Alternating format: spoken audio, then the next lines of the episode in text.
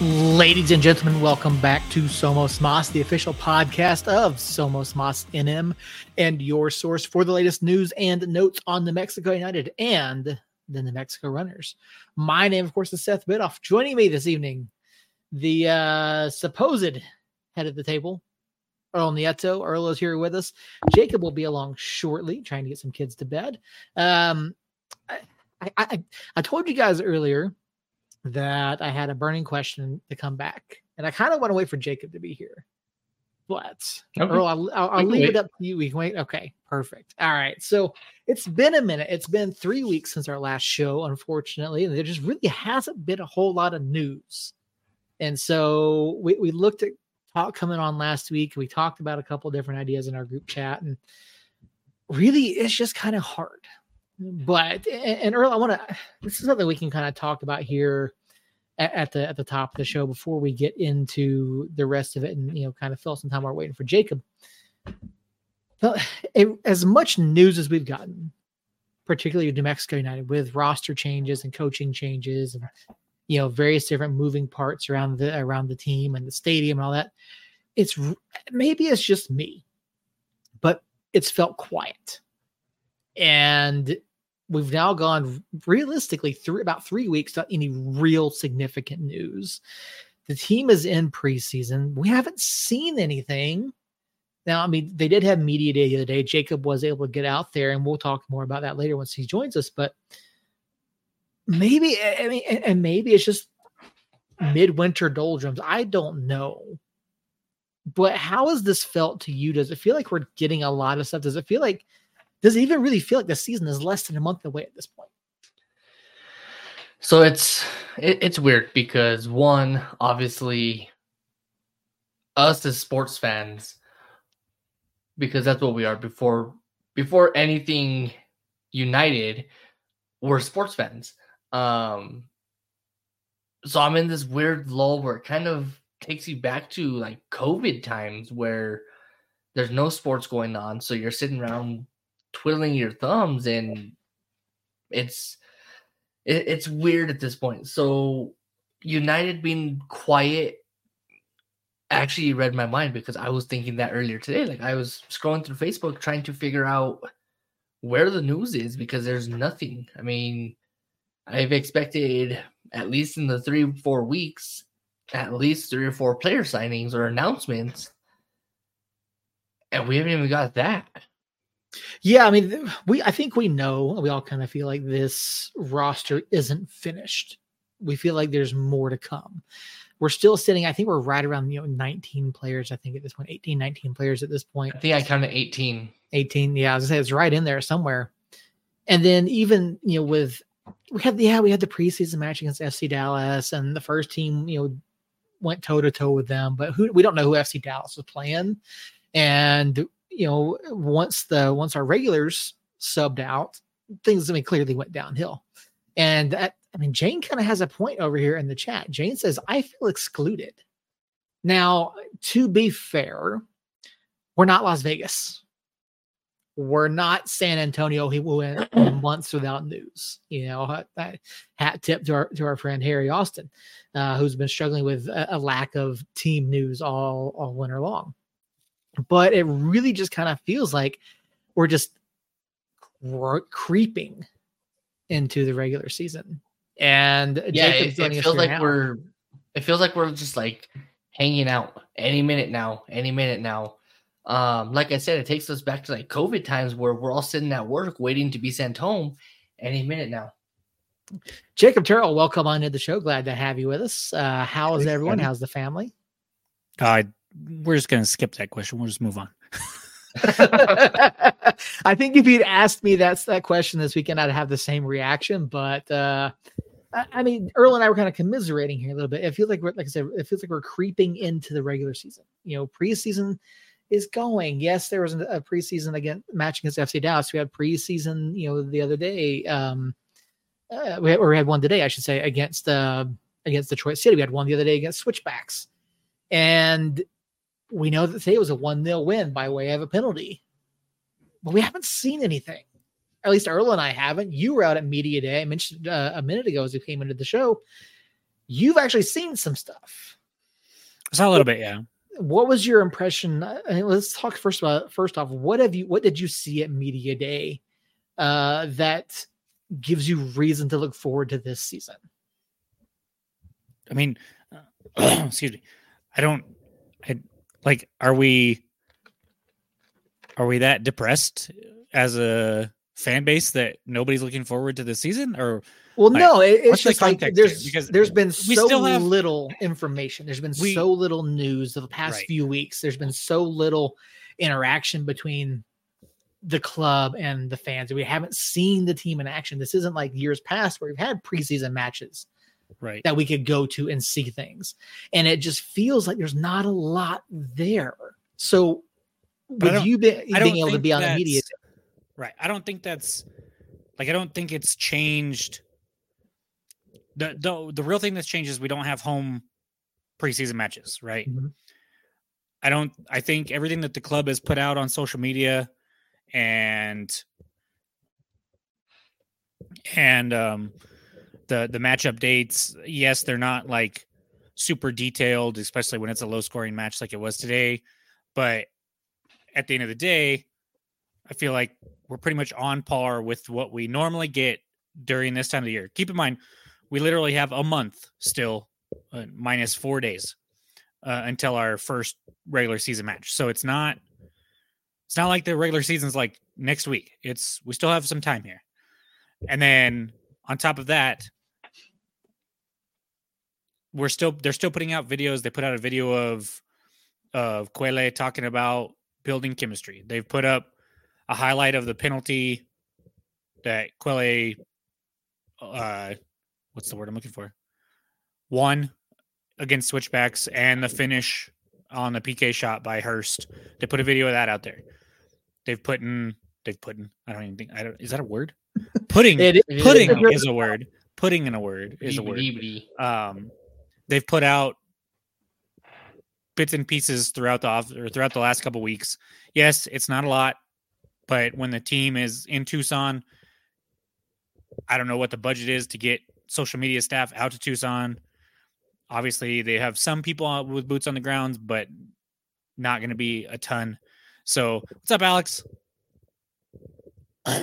So, I, th- I think while there is like some kind of ah man, what's going on? I I think because there's not going to be home matches until the scrimmage, that's going to put a damper on some people um, excitement. But at the end of the day, you know, the twenty-fourth, we've got a scrimmage. Granted, it's against each other, but it's still, uh, I, I'll talk about Media Day in a second. Like they still go hard against each other. Like it's not going to be an all-star game type atmosphere out there where there's nothing going on. Then you have the Black and Yellow Bash where there will be a new kit released. Then you have basically a week from that will be the the home opener, or two weeks from that, I think it is. Um, so just take a deep breath. Still have a month till the regular season. It'll be fine. I had to get into it with our good friend Bob on Twitter just a little bit because he was bitching and moaning, and to that I'm just like, let's. Let's calm down. We'll be all right. And for you, uh, right. for you youngins that are watching, um, Twitter is also known as X. Fuck off! It's Twitter, bro. You know, I I got the same feedback on my on my, uh, on my one oh one seven The Team email account because I keep I keep referring to it as Twitter, and they keep referring to it as Twitter too on the radio. It's like when you call something by its name for you know fifteen years or however long it's been. It's hard to switch, and especially when you t- try to type in x dot com, it just redirects you to Twitter. Like, it's hard to get it. So I, I, I get it. So yeah, and if it was called something other than X, yeah, like what what are we what are we doing? What are we doing? It's Twitter. Yeah, I will. And- I will say Twitter. I will continue to say Twitter. And if you don't like it, Earl, I'm sorry. Yeah. The door is so, literally uh, uh, the door is literally right behind you. I see it. Yep. Right there, I see it. That's my that's my back door. I can't go outside. It's cold. Um, no, I, it's not that I'm upset about it. That's that's not what I meant. I was just trying just to clarify for all the. I was trying to clarify for all the young people that are watching what exactly Twitter is. The young people um, are on Twitter anyway. Yeah, exactly. That's what I was gonna say. You're literally like two years older than I am, so I don't want to hear it. I'm not. How old are you? He's twenty-one. No, like seriously. thirty. Okay, I'm five years older than you, so it's somewhat significant. Anyway, and I've got almost a decade on you, Earl. So, yeah, yeah he's the old old man yeah, robot. That is true. Um, but but no, I brought up Media Day because so you know, unlike the unlike the fans, and, and yes, there's been social media content, and they have continued to put out things. And you know, we had David uh, David we see Carl on the last episode with us. Fantastic interview. We love David to death. Um. The the thing is that the, the general public hasn't been able to see anything outside of these short clips. Mm-hmm. And so you've been able to get out there. Unfortunately, you know, I had to work. I couldn't, I couldn't make it out. I would love to, because of the information that you've told me, I would have loved to get out there anyway, but I, I just, you know, I wasn't able to, so you got out there. So what did you see? And obviously it wasn't a full, a full practice. You didn't get to see an extended training session, or, you know, maybe you probably didn't even get to see, you know, seven aside or anything like that. But from what you've seen compared to what we've learned about the new players coming in this offseason, what has you excited right now? And what should fans be looking at, you know, in the coming weeks when we do actually get to see that intra-squad scrimmage? Yeah. Um, so I just sent a video clip to you guys in the chat. Seth, if if possible, if you could get it to where we could play that, that'd be great. If not, I understand. Um, but... What what stuck out to me, I did see a little bit of seven on seven aside, uh, and then they switched to some offense and defensive drills. They kind of separated everybody up, but they these new guys, man, they're good. They they they seem really freaking good from what I saw. Um, they were all over the place. Uh, Quele, um, Io, which is uh, Flanagan. Um, Chris Gloster, uh, Deion Harris, they, they're all four of those people that I just named are fast. Uh, to, to quote a popular meme that most people might not uh, understand. That's the fuck boy. That's the fuck boy. Uh, they they they are quick, man. They are all over the place, and even in even in the drills that we saw, like they were intense. Everybody was on like another level. Um, Media Day last year was was much later in the preseason, and it seemed even then they weren't quite up to the speed that this group is so far. With last just year, the, Media Day was like the week before the season started. Yeah, it was it was like right right before the season started. So it was it was. I want to say in the presser they're talking about hopping on the bus and taking off to Colorado Springs. I thought. Yeah. Uh, I don't remember exactly, but yeah, it was, it was, it was much later in the season, or much later in the preseason. So we got to, we got to watch about forty-five minutes or so of, of training. And then we got to talk to eighteen of the players and four of the coaches, uh, which was kind of new. Um, we talked about essentially, yeah, aside from the try list and the, the kids, the academy kids. Um, and I kind of, as we go through the show, if there's some stuff that was brought up in the pressers that I feel like needs to be brought out, uh, I'll do that. But just on the pitch wise, the speed stuck out to me.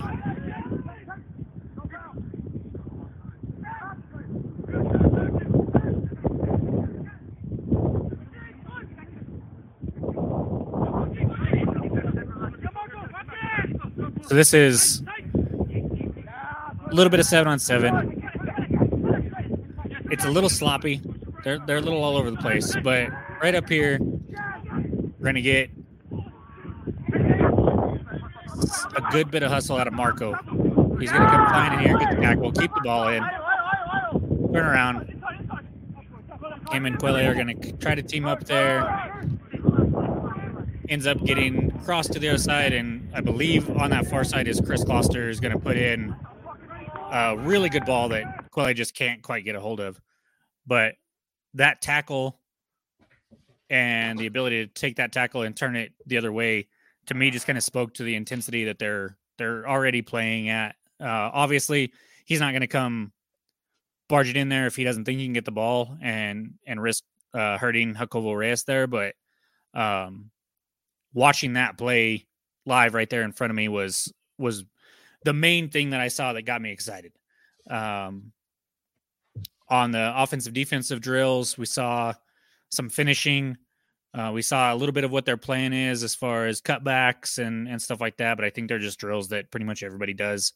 Uh, I, I didn't learn. I don't think we learned anything too tactically from any of that stuff. But um, during the pressers, the the people that have been here for a while, you know, Kalen, Brucey, Sergio, Harry, um, they were all very excited.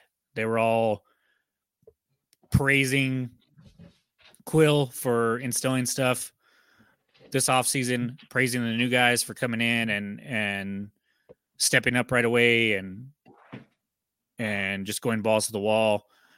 They were really commenting on the chemistry that they already have built up. And so I, I really think that it's going to be um, an exciting year. Now we look at that and then we look at the preseason so far. Um, Like you guys are, you know, we're seeing these just these little clips and stuff, but there really hasn't been a lot. A four one loss, a three one loss, and a one nil win. There's not going to be a lot of highlights from those, especially when two of the goals are from P Ks. I mean, uh, the offense hasn't necessarily come together in the preseason yet. We've seen some pretty close to starting lineups, in my opinion. Um, the last two matches especially, and so I, I think they'll continue to gel, and and hopefully, you know, four weeks from now we're we're talking about an offensive explosion for the first match of the season. See, I'm not I'm not too upset about the whole preseason lack of coverage. I mean, preseason's a time where you're gonna see just about anybody. I mean, you're lucky you'll probably see freaking Seth on the pitch one of these days. Um. Then that's just what preseason is. Preseason's a lot of time to figure out who you have and just play around lineups and plug people in that wouldn't play in positions that they normally do. And from a coaching standpoint, you're absolutely right. From a media and from a from a fan perspective, however, you know, we've been talking for a couple of weeks about doing season previews, Western Conference previews, you know, you know, uh, New Mexico United team, you know, season previews, however you want to, however which way you want to look at it. But when we don't have the ability to go out and see what's going on, to look at the players, to dissect it in the way that we do, it's hard for us to put stuff together. And, and fans are like, as as a fan, I'm like, I want to see something. Whether or not we're winning preseason doesn't matter. Preseason doesn't matter. I want to see something. I want Wait. to see how they look. I want to see, you know, how. You know, I want to see the pace that we've seen in the highlights of the new, new guys that have, right. that have come in. I want to see how they're playing together in the in the time that they've had so far. I want to see the trialists. I want to see the academy kids, like the three who got an opportunity today to play during the during the preseason match against Detroit City. I want to see what what things look like. I want to get a. I want to kind of gauge where I'm at with my expectations with the players. So so let's look at last year, Seth. How many preseason matches did you make it to? Uh, I think I went to all the ones that we had here at home. So I think last year there were just two, but I can't yeah, remember. Yeah, I want to say there were just two last year. So do you really think that, you know, seeing the starters for forty-five minutes on two separate occasions is is that big of a deal to where we... Like, obviously, it's something in person, but I just, I don't know. Like, yes, I would love to see them in person against somebody that's not us. But at the same time, I don't know how much we're actually learning from those experiences anyways, other than just feeling the energy and being able to be there. I think that's part of it as well, is is missing that energy, missing the the experience of being there. Now, is it going to be a true representation of what these guys are going to do in, you know, sixty, seventy, ninety minutes? No, but it kind of gives you an idea as to what Quele is looking at. You know, it gives you an idea of what to watch for on the pitch, who, who we may see lining up where. We've kind of talked about a little bit of it already in some of our other episodes. And so that's, uh, that to me is a lot of it, being able to look at it and say, okay, I think this is what we might see. And then having something to come out and talk about as a fan, just being out there and experiencing it and seeing the progression and seeing the new players on the pitch, getting the opportunity to meet a lot of them for the first time as a fan. I think that's a lot of it as well. You're going to hate this answer, but it's, it's kind of how it's always been. Um, and it kind of bothers me. Now I'm thinking about it. So as a fan, they're so, and I'm not talking bad about any fan right now. I'm wrong. That's not what I'm doing here. Um, but as a fan, we are so eager to and so hungry to get some kind of United news. We want to watch preseason games. We want to do this. We want to do that with United. Um, but then the season comes and we could barely break ten thousand. And a stadium that can fit fifteen on a Saturday night on, in the middle of summer. Um, so that's just my take. Um, but in reality, me answering, if I were to answer the fans that way, preseason is more whimsical times. I mean, you don't know what's going to happen. It's just, who are you going to plug here, plug there? Half the people wouldn't even know their names that are actually playing. And, and to that point, Earl, about not drawing during the season like we have in years past, we see it happen with the Lobos. We see it happen with, you know, every other team. If they're not playing well, attendance tends to, seems to drop, or tends to drop, I should say. And that's not, That that's not limited to New Mexican sports. That's not limited to New Mexico teams. That's across sports in general. If your team's not going, not playing well, attendance tends to slide. Now you win a couple games, things start to pick back up. But I don't think that's that's not the same thing as, you know, being excited to to see them for the first time, to be able to see them in action for the first time in preseason. And like I said, for me, it's the opportunity to to be out there, feel the energy, hear the communication, look at what Quill's trying to do, look at how these players interact with each other. And you know, I, I think for fans, it's just the uh, the opportunity to get out there and see the team for the first time in months.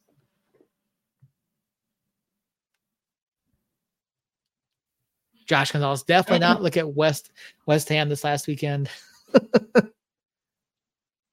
See, I, I don't know. That's just kind of how I feel. I mean, if you're so eager to get out there and watch the team play, um, because trust me, I am, um, then show up. I mean, mm-hmm.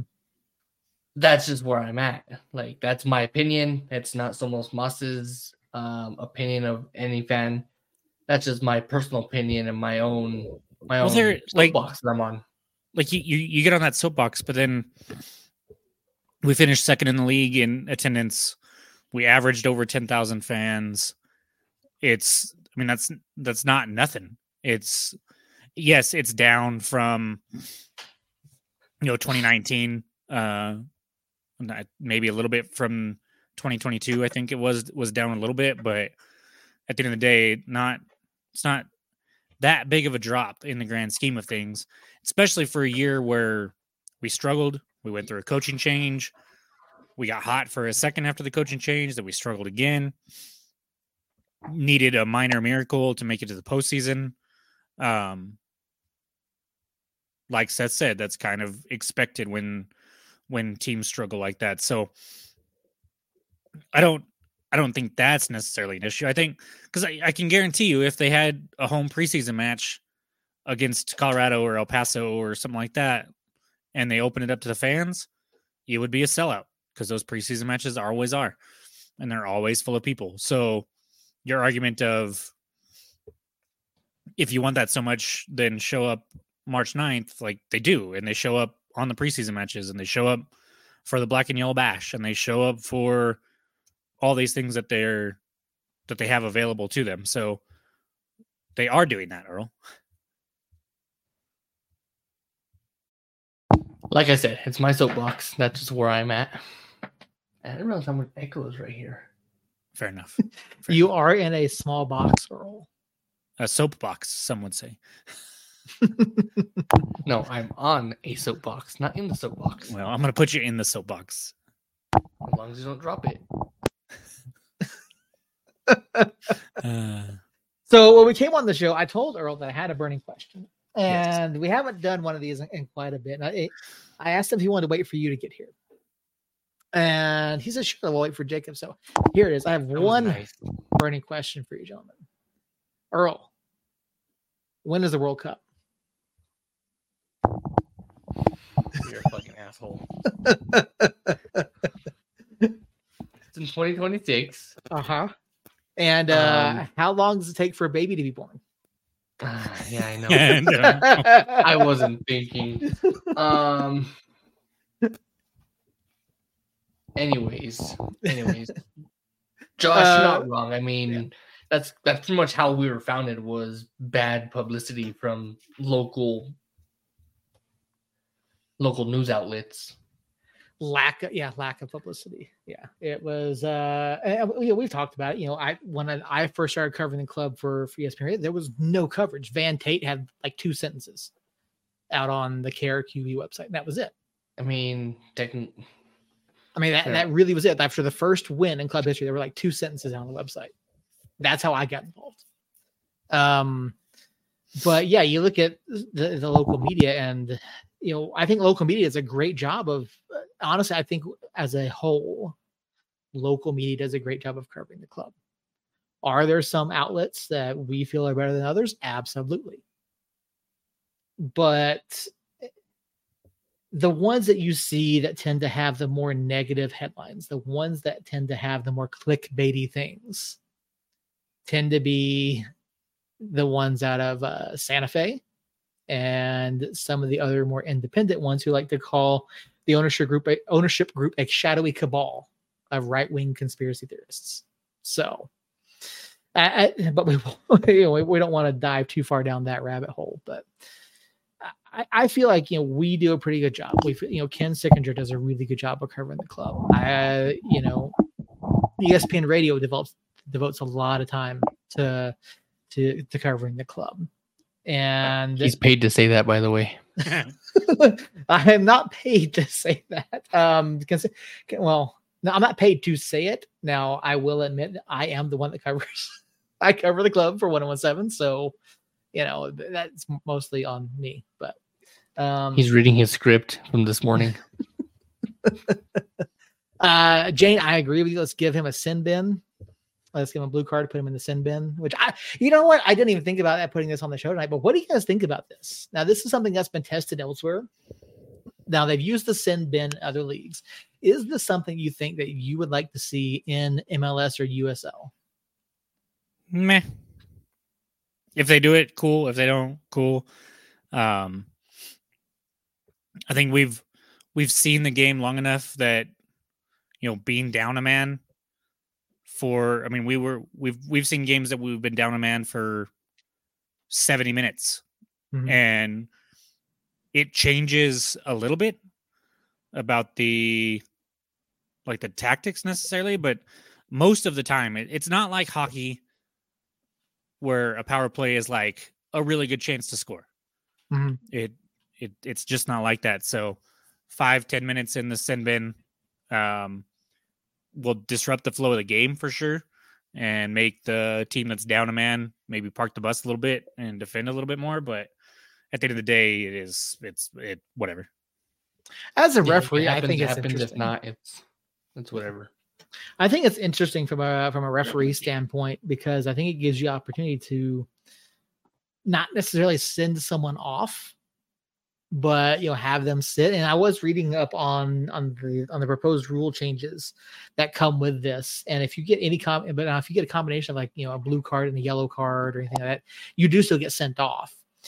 But I think the idea of sending someone off, giving them the opportunity to to kind of settle down, cool their jets, so to speak. I think it's I think it's a really interesting idea. I know it's worked well in other leagues. Uh, so I think it's something that we could see potentially. Now, I know I F A B uh, postponed their implementation of it. Uh, another thing I've seen in other leagues is green cards. Uh, I don't know if you guys have seen those as well.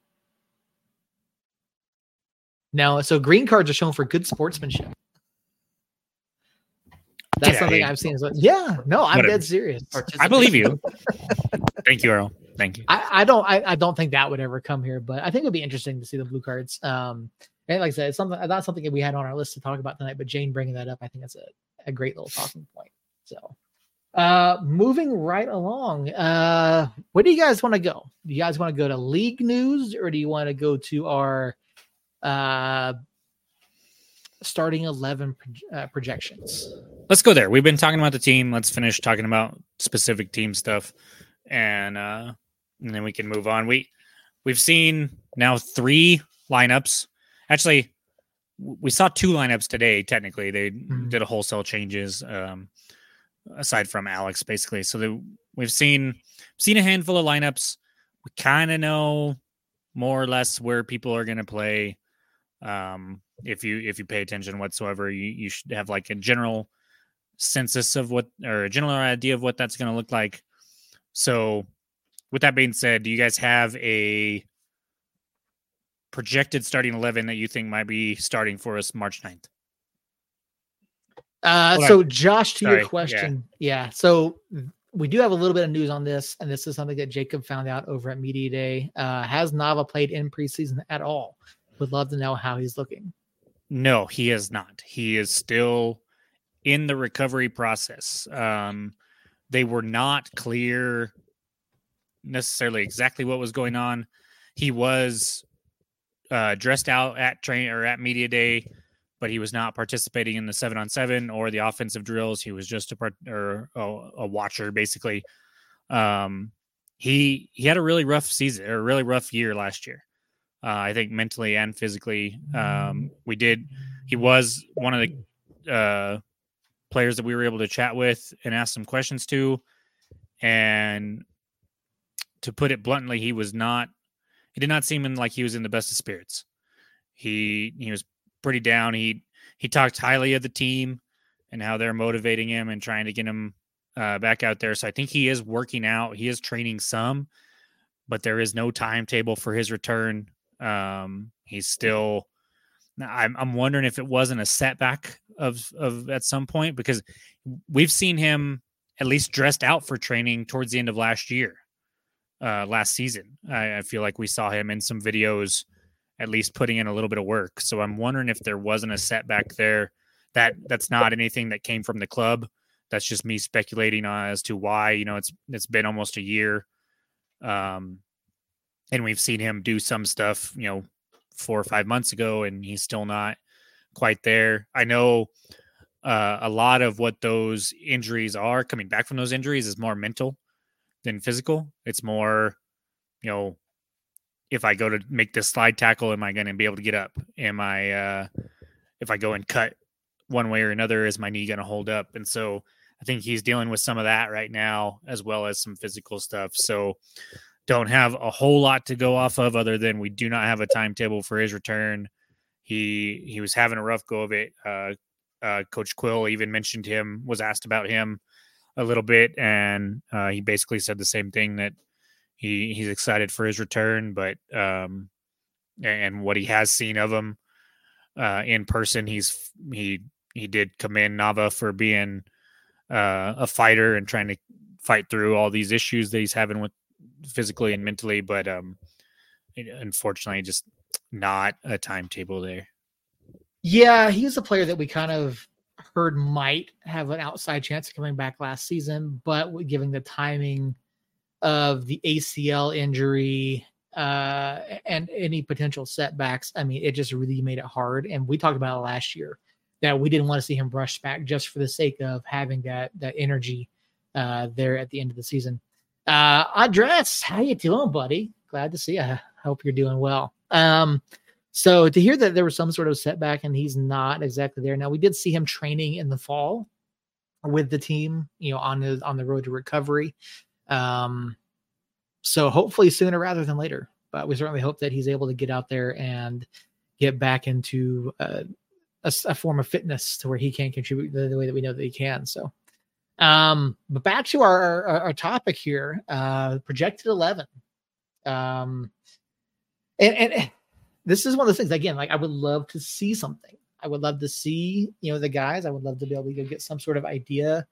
Um, So for me, I mean, it's hard. I did put one together, and I think we've seen, like you said, Jacob, I think we've seen two, two rosters, two team sheets have been very close to what I think could be a starting day one uh, team sheet.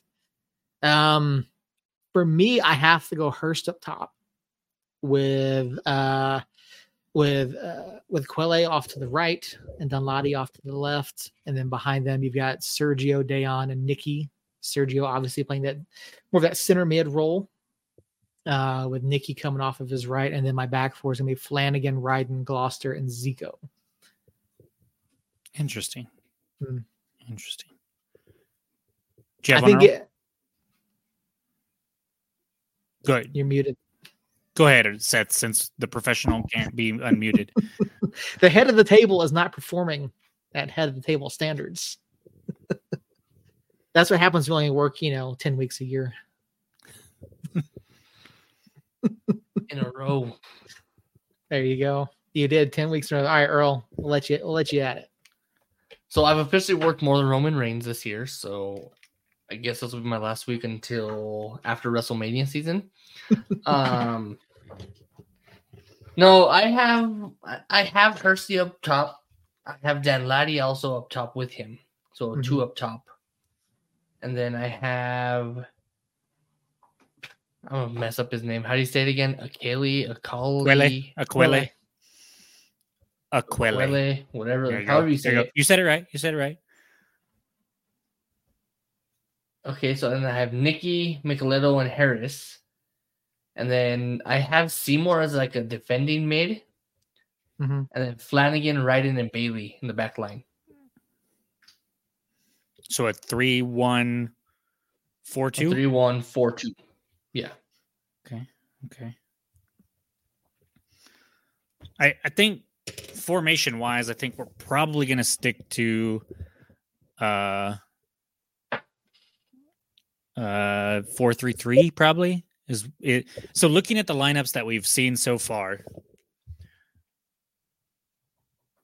if we look at today's, it was Tambakis, obviously, in goal.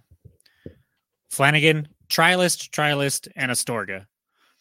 I think that that was the back four for this this lineup starting today. And Zico, Nicky, and Marco, I think, are your three midfielders. And then Deion, Hurst, and Aquele up top. So I think we're going to stick with that four three three kind of formation. I think the two at the back, as far as center backs are concerned, why I would like to ask Seth why he had Gloster back there, because everything I've seen from, not even what I saw at media day, but before that, was he was he was a left back through and through. Yeah, I think he's. I would, I would much rather play him out there. But I think he, honestly, play him more like a, a left center back or a left back. I think you could kind of, you know, uh, stick him in either either of those roles, because because at that point you can do similar to what we've done in the past um, with Brucey and or Schwartz on the outside, have them bombing up the bombing up the sides, and then you've got Gloster who can slide out, and you know Flanagan who can as well. You know, because like I said, you've got Zico and Flan- if I with mine, if you got Zico and Flanagan on the outside, both can slide up into the midfield. So you've got Gloster back at the back who can, you know, slide out left. So, so I, I think it's going to be, um, I would, of all the things, besides Tambakis, I think Tambakis is our number one in goal, hands down. But as far as our outfield players, if I had to bet on two starting positions, it would be Ryden and Seymour as our center backs. I, I've... I... I think it will be Will, um, but I would not be surprised if Gloster gets gets a nod. Like I said, maybe left left center back, left, you know, or or left back, because you know Will can play that midfield role. He can. Um, so it's it, I had a hard time not putting Will out there. I, I, I just I've, I struggle to find a place for everybody given what I've seen so far. Well, if if you go four at the back, I think it's. It's Ryden and, and Seymour as the two center backs, almost guaranteed, uh, in my opinion. And then outside of them, it's it's probably Gloster and Flanagan would be uh, Gloster on the left, uh, Io on the right. that's part of that is what we've seen from them in their previous stops. And then in the drills and stuff that I saw at Media Day, they were almost exclusively in those those left and right back positions, uh, bombing up, up the sides, overlapping runs, stuff like that. Um, so I feel pretty good about that back four. You could maybe, you know, I, I, I could see Harry um, being there on the left side. I could see uh, um, Astorga on the right some. I could see Zico back there. Um, and so, I mean, for, for the record, the website, the roster website has Gloster as a defender slash midfielder, mm-hmm. Astorga as a defender, Seymour as a defender slash midfielder. It has Zico as just a defender, Kalen is just a defender, and Flanagan is just a defender. Um, and then that's, oh, and then Harry as a defender and a midfielder. That's it for the back line at the moment. Um, there are two trialists that I saw that I got names of that we'll talk about in a minute. But I think I think it's it's Seymour and Ryden, and then any one of any two of those other guys outside of them.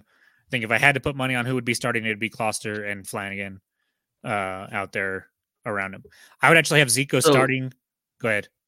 So now that you said trialist, before I lose my thought. Yes. Seth never answered us back either. So he didn't. He, I, I talked to him about it. He yeah. didn't recognize names. Or he didn't. He recognized people, but didn't know their names. That's yeah, why fa- yeah. I recognize faces, but it's it's guys that say, okay, you, when you're not you know thinking of them, you're not seeing them all the time. Like that, names aren't going to pop to mind. Like I had to go right. look. I had to go look them up, and then you know, it's there's this cool uh, meme on Facebook that goes, "I bullshit." But anyways, so so that'd be my back four. I'd have Zico in the midfield. We saw him in the midfield quite a bit. We'll probably mm-hmm. have him. Um, over on the, I don't know, probably the right side. Um, and then Nicky and Marco uh, in there. I think Marco Marco's going to surprise some people. I think he's, I like him. He's really freaking good. Um, and so I think those are your three starting midfielders. And then up top for, for the record, um, also listed in mid, as midfielders on the, the website, uh, Deion Harris, Sergio Rivas, um, uh, Chris Weehan, Daniel Bruce. Uh, Weehan was not at Media Day. I meant to get clarification on that and never, never did. So I'm not sure where he was, but he was not there. I don't worry about that too much. Um, but, but yeah, he was not there. Obviously, Bruce is a contender to start there on one of the wings. Um, Sergio's very much contender. Uh, Deion uh, has some tremendous speed and could definitely be out there. He might, he, Deion could even be in the front, uh, honestly, as could Bruce. But Hurst, I think, is definitely up up at the top in the middle. And then Quele is, I mean, he he's freaking good. He's fast. He, I didn't catch it on film or, or, pictures or anything like that, but I saw him dribble through about four people, um, have a little spin move there, just completely annihilated like three or four defenders, um, and then went to go take a shot and it was blocked by one of the trialists. Uh, but he he he was impressive. So I think Hurst and him up top for sure.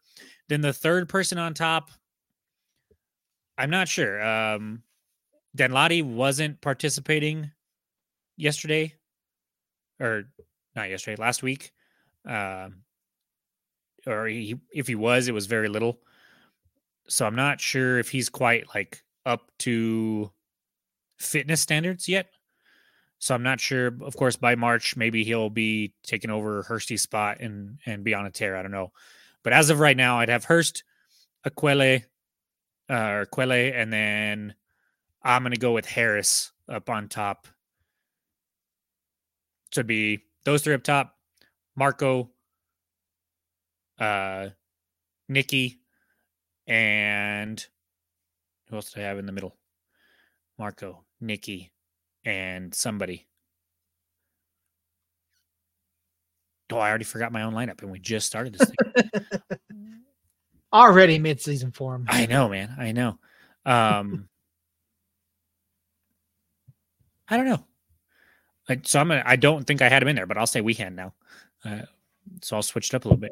Um, and then the back of of the four that I already mentioned. So I I think there's there's a good core there. There's mm-hmm. there's a good starting eleven. There's a, probably a good probably fourteen, fifteen guys that'll be fighting like neck and neck to get into that starting lineup. And then another couple guys that'll be out on the fringes. And then talking about roster construction, um, Coach had an interesting quote that I, he wouldn't necessarily clarify, but he, he did say it, the roster would grow by two or three, um, and that they were in talks with people. And it was very important to get those people in as fast as they could so that they could start to gel with the team. That to me says that it's two or three people not in camp right now, but I could be wrong. Um, and so I, I do think there's probably two in camp right now. There, there's two trialists that were both at center back. Um, one of the gentlemen's name is Talon Maples, um, and the other one is Anthony Herbert. Anthony Herbert is six foot four. He's kind of built like, uh, uh, Timothy Zale was. Mm-hmm. He's, he's tall, lengthy, not a ton of meat on the bones, but he's also not nearly as young as uh, Zale was. He's twenty-five. He's played around a little bit. Um, I think he's coming from, oh, where was he? He's, he he was born in New York. He's out of Trinidad and Trinidad and Tobago, and he played for F C Haka, which I'm trying to pull up here. I, I'll probably butcher the somewhere in Europe, I'm sure. But so he's not just fresh out of college, like um like we had some people last year. Yeah, I'm not even gonna try. I um no idea. Uh, but he comes in as a center back. He's six foot four, so he adds a little bit of height that we don't really have. We have a lot of speed. We did not add any height over the offseason. I can tell you that right now. Um, so he could come in and, and be a, a backup center back for us for sure. And then Talon is built like the complete opposite. He's not nearly as tall. I think he's only like six foot. But like we talk about how Kalen, Kalen's nickname when he came here was the brick shit house. Like Talon is is literally that. I mean, he is thick and is is uh, he he out he outweighs. Where's it at here? I had it here. By the way, it's Valkiakovsky. Whatever. Uh, he's he's six foot.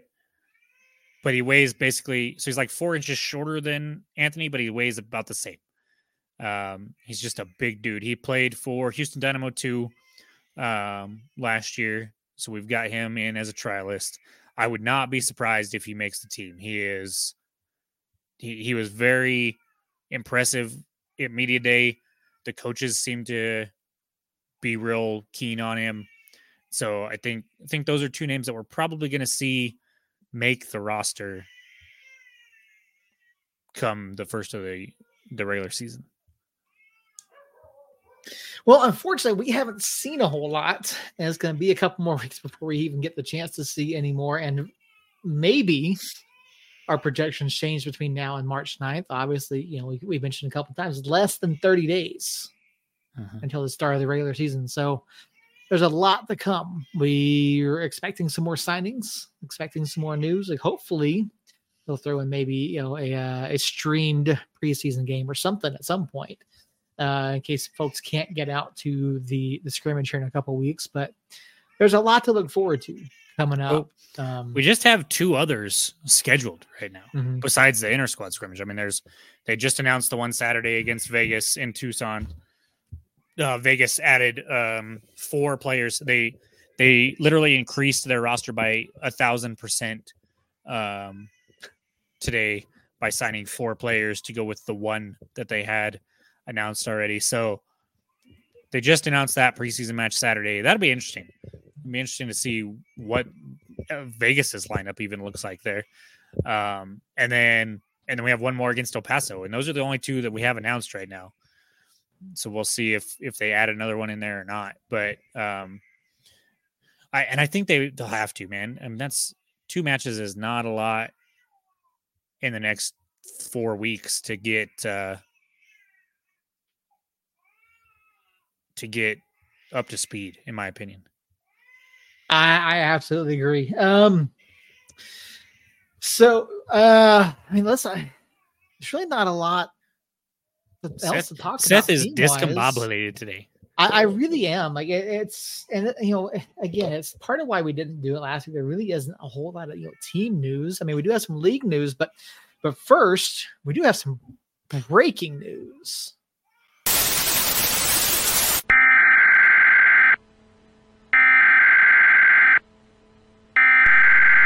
We interrupt our program to bring you this important message.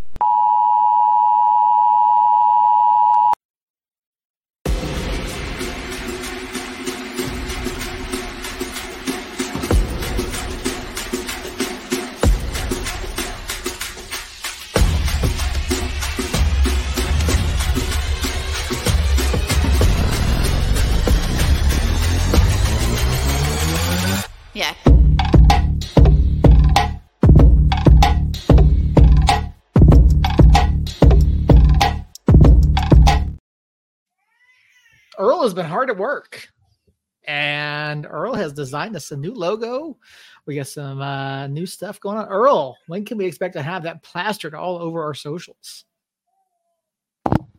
Funny you should say that, because if you look at our Facebook page right now, it is there. Hey, there we go. How about that timing? That was not I've planned at it's all. Been, it's been just like on. It's been waiting.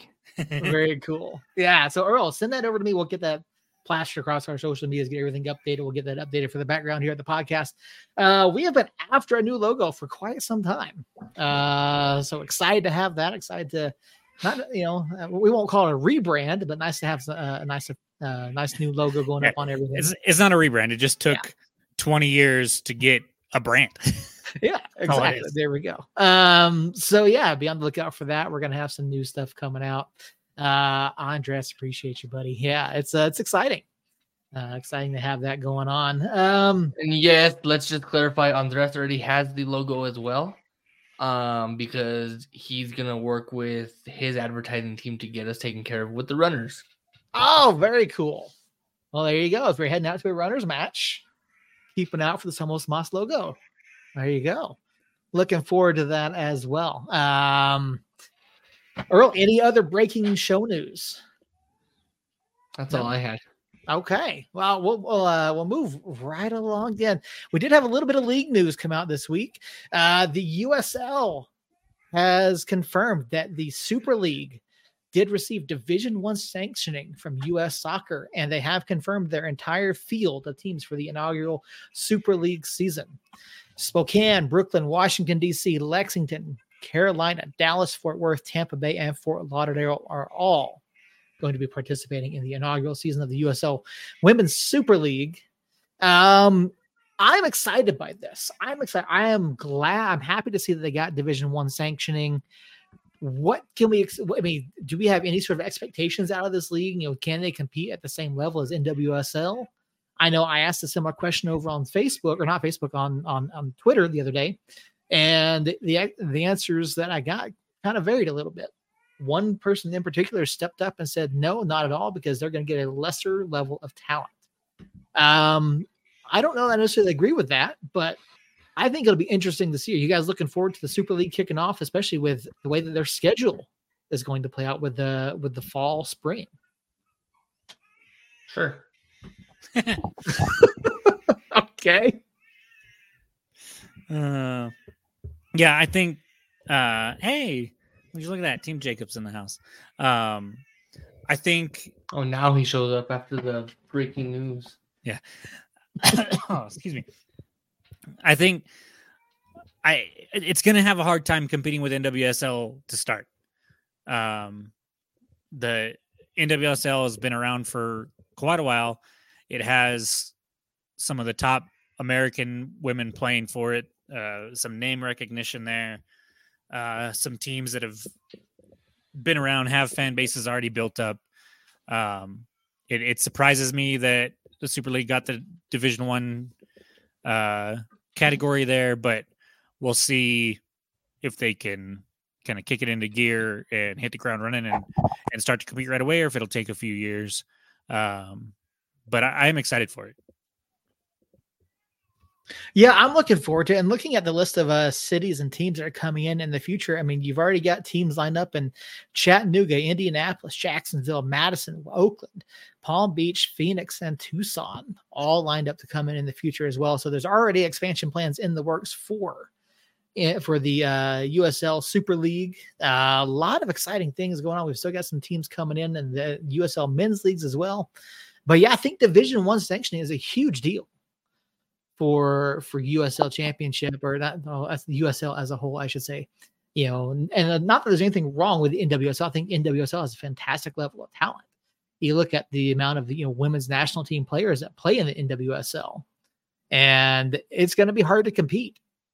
Um, you know, maybe over, like you said, Jacob, maybe over a couple of years, the the Super League catches up to them, and even starts to uh, you know, compete. Maybe we see a women's Open Cup of some of some sort of, you know, with with multiple, you know, Division One league sanctioned now. Who knows? But exciting time for the U S L.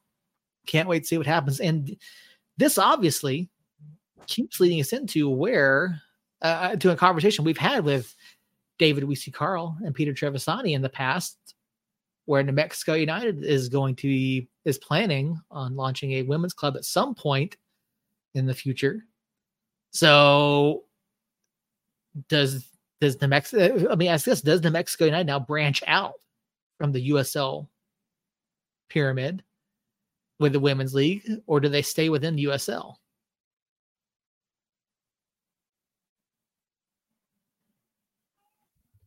I think they'll stay within, within the U S L. You think so? Yeah.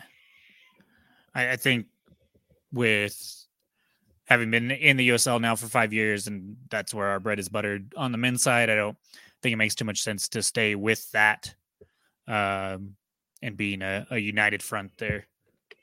No pun intended. Earl, what do you think they do? I think the same thing. I think they stay with U S L where they've built a relationship already, mm-hmm. and then take their take their cake and eat it from where they have it. All right. I don't disagree. I don't disagree. I, I think U S L is the place for New Mexico United to stay, whether it's men's or women's, um, no matter what they what where they're going to be. I think they they've got that brand built alongside the U S L, and obviously New Mexico United is now one of the bigger names within the U S L. I, I think you can argue that in terms of just brand recognition. Uh, so I think them staying there would be would be great. So. Um, we do have a couple more things we do want to get through. Uh, next thing I want to bring up, there's a rumor floating around. I don't know if you guys heard this, but two K is apparently in talks with FIFA to create a new licensed soccer game. Now, obviously, E A is doing E A Sports F C starting with this season, and moving forward, there is no official FIFA title. Do you see a partnership with two K being a good thing for FIFA? Is it, I mean, is it better for FIFA or is it better for two K? And does this help elevate the level of soccer games? I think I'll take this one as I'm the video game player. Um, I think in order for two K to compete with E A, they have to get something, something on there with them. So I think two K does sign on with FIFA to, one, give FIFA name recognition across every platform that they cover, um, and two, just to boost uh, two K's name. Because, I mean, you think of two K, and the only sport that comes to mind for me is wrestling and M M A. Mm-hmm. They don't have any big name brand sport because Madden's covered by E A Sports, um, hockey's covered by E A Sports, basketball's E A Sports. And I'm just going down the list of the games that I have. Um, so yeah, I think that two K signs on with FIFA to to take the bigger, exactly like Josh said, the bigger, better deal. Well, see, I I do want to say, you know, two K is, you know, is not, they're no stranger to sports games. Now, obviously they are bigger with W W E, right? After taking, I believe they bought that from uh, T H Q. Uh, I believe they bought the rights uh, to W W E, W C W, whatever, you know, basically wrestling games from T H Q Nordic, T H Q or T H Q Nordic, one of the two. But two K has been has does have rights to the N B A. They also have franchise rights to P G A, uh, and they have also done in past years, they have done football games, American football games. So they are, they're not strangers to the sports realm. You know, obviously having multiple, you know, titles or multiple uh, licensing deals. Um, so I, I think this would be, I, I do disagree. I think that this is a much bigger deal for, for two K than it is for, than it is for FIFA, because to pick up a premier license like FIFA, I think that puts a huge damper on what E A is trying to do with E A F C, because T because two K can or does make quality games, and if you've got a, a game that can compete with E A F C, I think you you may potentially have a winner right there. I don't disagree with you, Harry. Hockey is needed for the P C as well. I don't disagree with that at all. A good, I would love to see a good hockey game again. But yeah, so that's where I'm at. I, I think it'll be exciting to see if something comes of that rumor. I saw that floating around today. Uh, yeah, I'm excited because obviously, you know, P E S or eFootball or Konami, whatever they want to call it, you know, is it's fine, but it's not going to compete with, with E A F C. It's just not. And I think E A F C needs a competitor in order to push them to make their game better, because anyone who plays, who has played it for a number of years knows that there are problems. There are massive, massive problems with E A F C. Josh Gonzalez, a good deal on both sides, but E A will still win. I think they are too big, especially on mobile. Yeah. The E A F C uh, mobile game is pretty, is okay. I got fed up with it a couple years ago because of uh, how, to me, it lost a lot of the luster and became a massive, you know, microtransaction pay to win thing, even more so than the console version. But that's just me. But we still play them. We still play games like that because those are the only options out there. So I'm looking forward to see what happens in the future. And then the last bit of news we had is we wanted to get over to the Runners. We haven't talked about the Runners in a minute. Obviously, Andres in the chat hanging out with us. It's been a tough season for the Runners. Um, and if, in case you didn't know, this past weekend's game was postponed um due to weather, so that game hopefully be made up at some point. But the Runners are now are back on a two match losing streak. They're they're sitting at the bottom of the standings with a one and six record on the year, and uh it's just been tough sledding for the home team this year.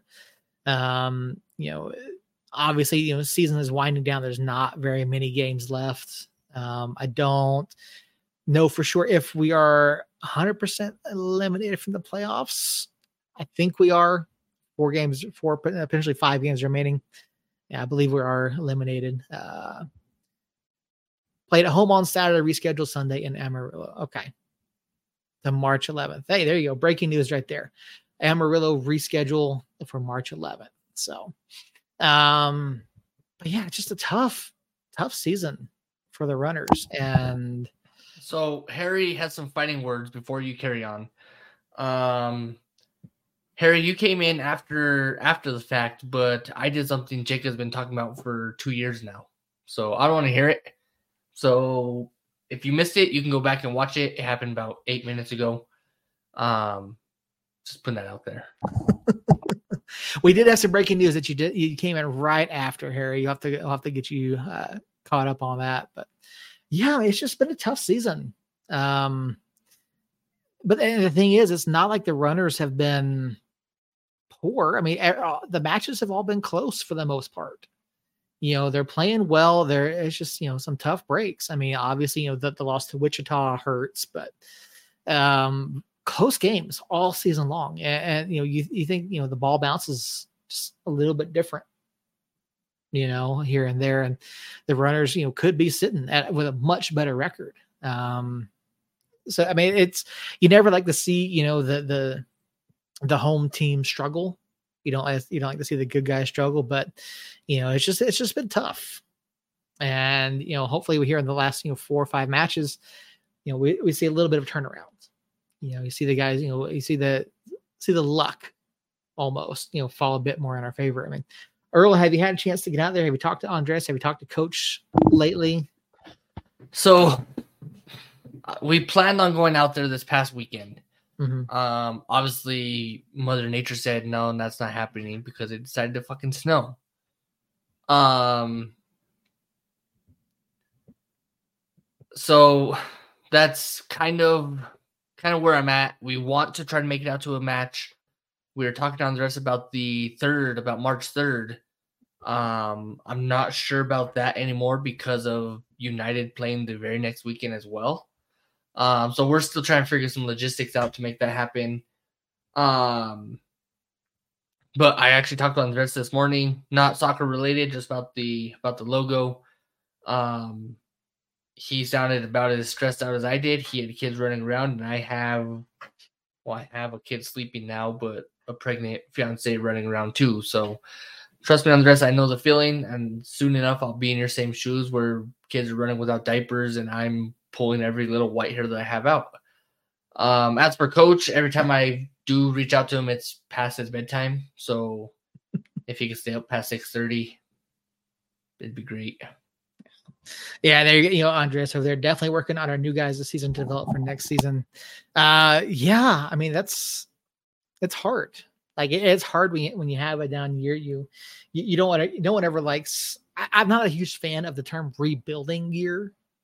You know, I, I don't think that's, I don't think it's a fair term, you know, because I, I think you just needed a, almost a developmental year.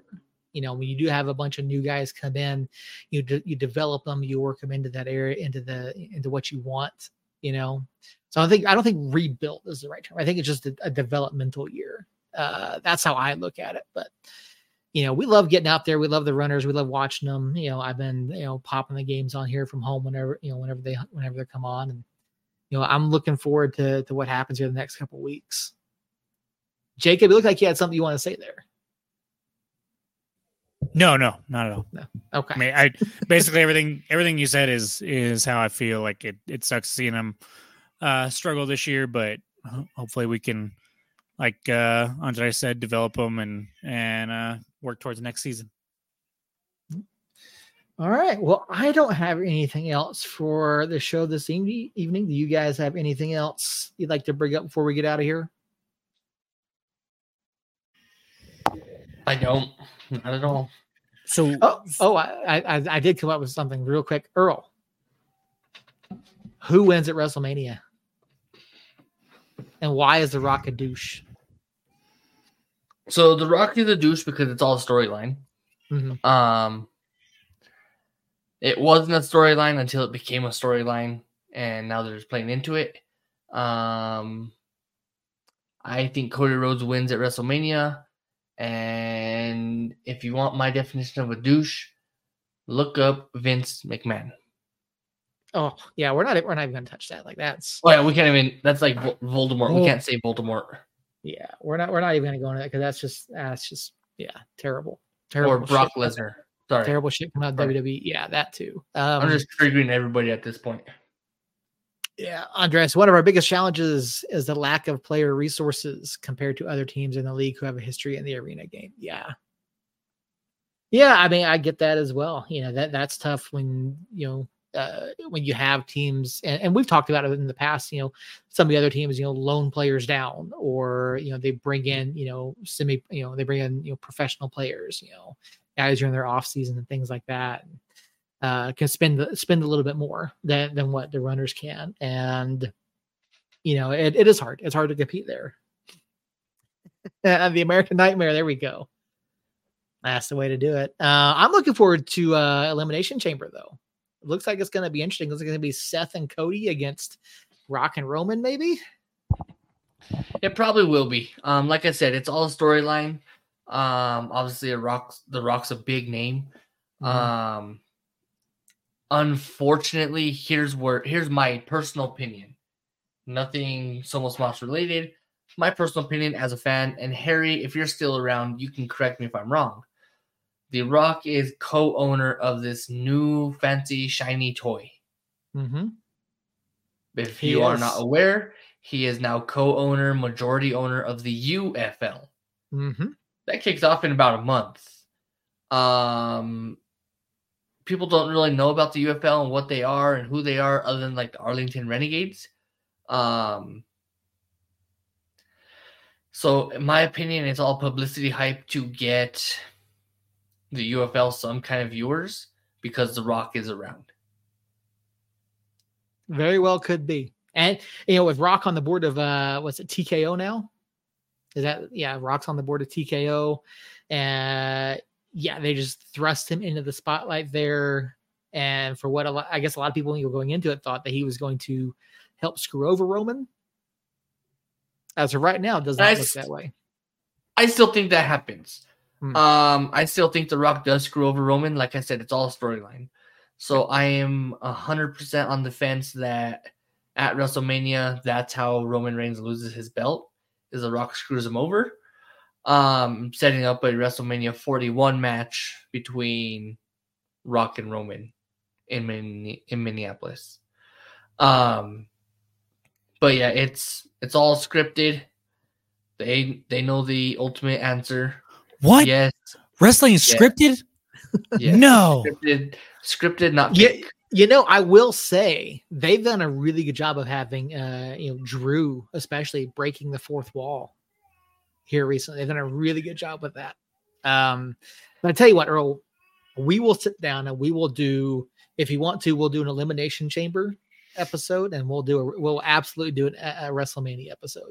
Depending on timing, we may even, maybe we'll even do like a live, a live reacts to to WrestleMania. How about that?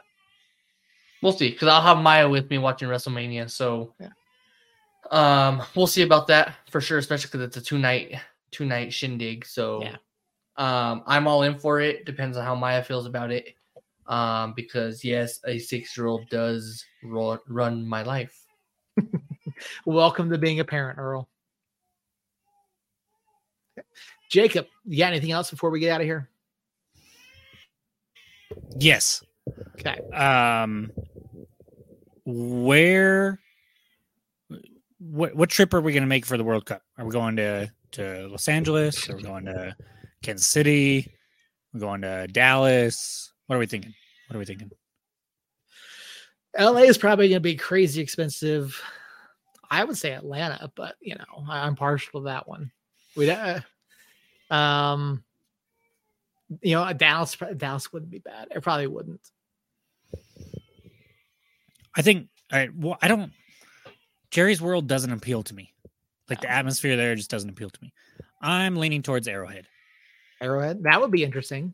Probably far, far, probably far cheaper as well. Agreed, agreed. Because I don't think Atlanta is going to be cheaper. No, not at no. All. If you look no. at all these new stadiums, that's where I'm at. Like the new big name stadiums, Jerry's World, Atlanta. So I will so say Stadium. Atlanta, we would have a free place to stay. That's okay. Okay. Yeah, if you're looking at all the like the big names, I mean the newer stadiums, you're looking at some stupid ass priced so anything's. Yeah. Um, Arrowhead, well, I mean people just go to the parking lot to kill themselves. That's it. It's it's the World Cup. Like even Arrowhead is going to be expensive for the World Cup. It's yeah. it's it's the World Cup. Um, that's why I'm already saving money. I'm not. I, I need to be. I need to be saving money. Um, yeah. Thank God for income tax. But uh, but I think. No matter where you go, it's going to be pricey. It's just, I, I tried to see, I had, I had this awesome picture that I thought I had saved, but now I can't find it. That had the cities and all the matches that were in those cities and the dates and if they were U S or not. And now I can't find it, but um, the U S doesn't have any matches in Kansas City. So we wouldn't, we wouldn't They're be going to watch L A. The U S. Yeah. L A, L A, L A Seattle. To, yeah. And then L A again. So, uh, and then the knockout rounds. There is a knockout round match in Kansas City. Um, so depending on how the bracket works out. I just want out, the experience of going to the World Cup. Yeah. I don't really care to see the U S either. Um, obviously, I would prefer to see the U S, but it's not a be-all end-all. I think just going to a match, a World Cup match anywhere would be pretty freaking awesome. Yeah. So uh, I was excited that we finally got a little bit of news on, you know, where U S is going to play their matches, the dates for the matches and stuff like that. But still don't have obviously tickets for sale or, or the, who else is going to be playing everywhere else and stuff like that. So um, in due time, we will get that, but I we're, I know we're over a year away or over two years away still, but I'm super excited about it still. And uh, wanted to put that on y'all's radar yep. for two years from now. And just um, for clarification, or we'll have a one-year-old or a one-year-old. Uh, yes. Yep. So, oh, Earl's doing math. I can tell by the constipated look. No, I was actually scratching my side. Oh, I'm you. I'm not. No, right, you're well, not. Yeah. Well, if there's nothing else, Jacob, get us out of here. Awesome, man. You know, uh, we, we we've seen some number growth. Uh, we definitely have seen some live viewership grow. Uh, moving into eight o'clock, even if it is difficult for parents uh, of younger kids. I don't know if you guys could hear the baby crying in the background for the last twenty minutes, but that's that's my life right now. Um, I thought that was just you. It, I mean, it, it is on the inside. Uh, you just can't hear it. Um, so with that change and the viewership numbers there, uh, really appreciate appreciate you guys popping in. I mean, we had Andres in the chat. We had Harry in the chat. We had Josh in the chat. We had Jane in the chat. We had Alex in the chat. Um, I think I think I got everybody there. Uh, and, and we just we really appreciate it. We we have looked at this from the beginning as as something for you guys more than anything else. We volunteer our time. We volunteer our resources. I mean, uh, I was talking to a gentleman at Media Day. You know, I'm two and a half hours away. Uh, So going to a match is a significant endeavor for me. Uh, so I do that obviously because I love the club and I've loved the club for five years now, but um, I try to do it so we can have something to give to you guys that others don't. So hopefully we can continue to grow on that. And you see with, with the news earlier, uh, with the new logo and um, stuff like that, we're going to continue to grow. It's obviously it probably hasn't been as fast. We haven't gotten to where we want to be as fast as we wanted to necessarily, but we're hoping to grow to that and, and eventually get to, to something that's, that's really, really special instead of just special. So uh, we thank you guys for that. And hopefully, like Seth said, we'll have some more news in the next couple of weeks. Um, I think for now, we'll probably plan on two weeks from now. Um, unless we actually get to watch something between now and then, or, or something like that, or something breaks. And then with that, we'll, we'll have whatever news we have, and then we'll start some preseason or some season, season preview stuff, look ahead, see what other teams have done, see how other teams' preseasons are going. Um, and eventually have, have a, a show, maybe even with Harry, like we did last year, where we make incredibly wrong predictions for the season. Um, that then, people like uh, he who shall not be named um, can make clown music videos too and make fun of us. So that we're is coming. No, no, we're talking about Mario Jerry um, oh. from El Paso. Um, I forgot about that. But call. yeah, but uh, but no, we we really appreciate it, and we will continue to do what we can for you guys. And if you guys have any suggestions or things you'd like to see, be be sure to reach out. We're We're open on all the social medias, uh, and we have been trying to be more active, or at least I have, um, on, on all of those, and try to put out a little more content, especially when we actually get some content that I can put out by going to Media Day and stuff like that, and with games coming up. And I just need to be better about that this year. Obviously, I don't have the academy hanging over my head and stuff like that, so should be able to go into this season, all three of us, you know, full bore, be able to produce some really good stuff for you guys. So be on the lookout for that. Be on the lookout for the new uh, logo everywhere. I think I just put it on Twitter and Instagram, so I believe it's pretty much everywhere um, that that we have a, a presence. So uh, reach out, tell us what you think. Uh, tell Earl how bad of a job he did or how good of a job he did. Uh, just be honest, brutally honest with him if you could. Be brutally honest with him if you could. Um, But no, that's about it, man. Until uh, two weeks from now, keep an eye on the social. We'll try to be putting some more stuff for you there. Um, and we will talk to you guys again in a couple weeks. And until then, Somos Niños.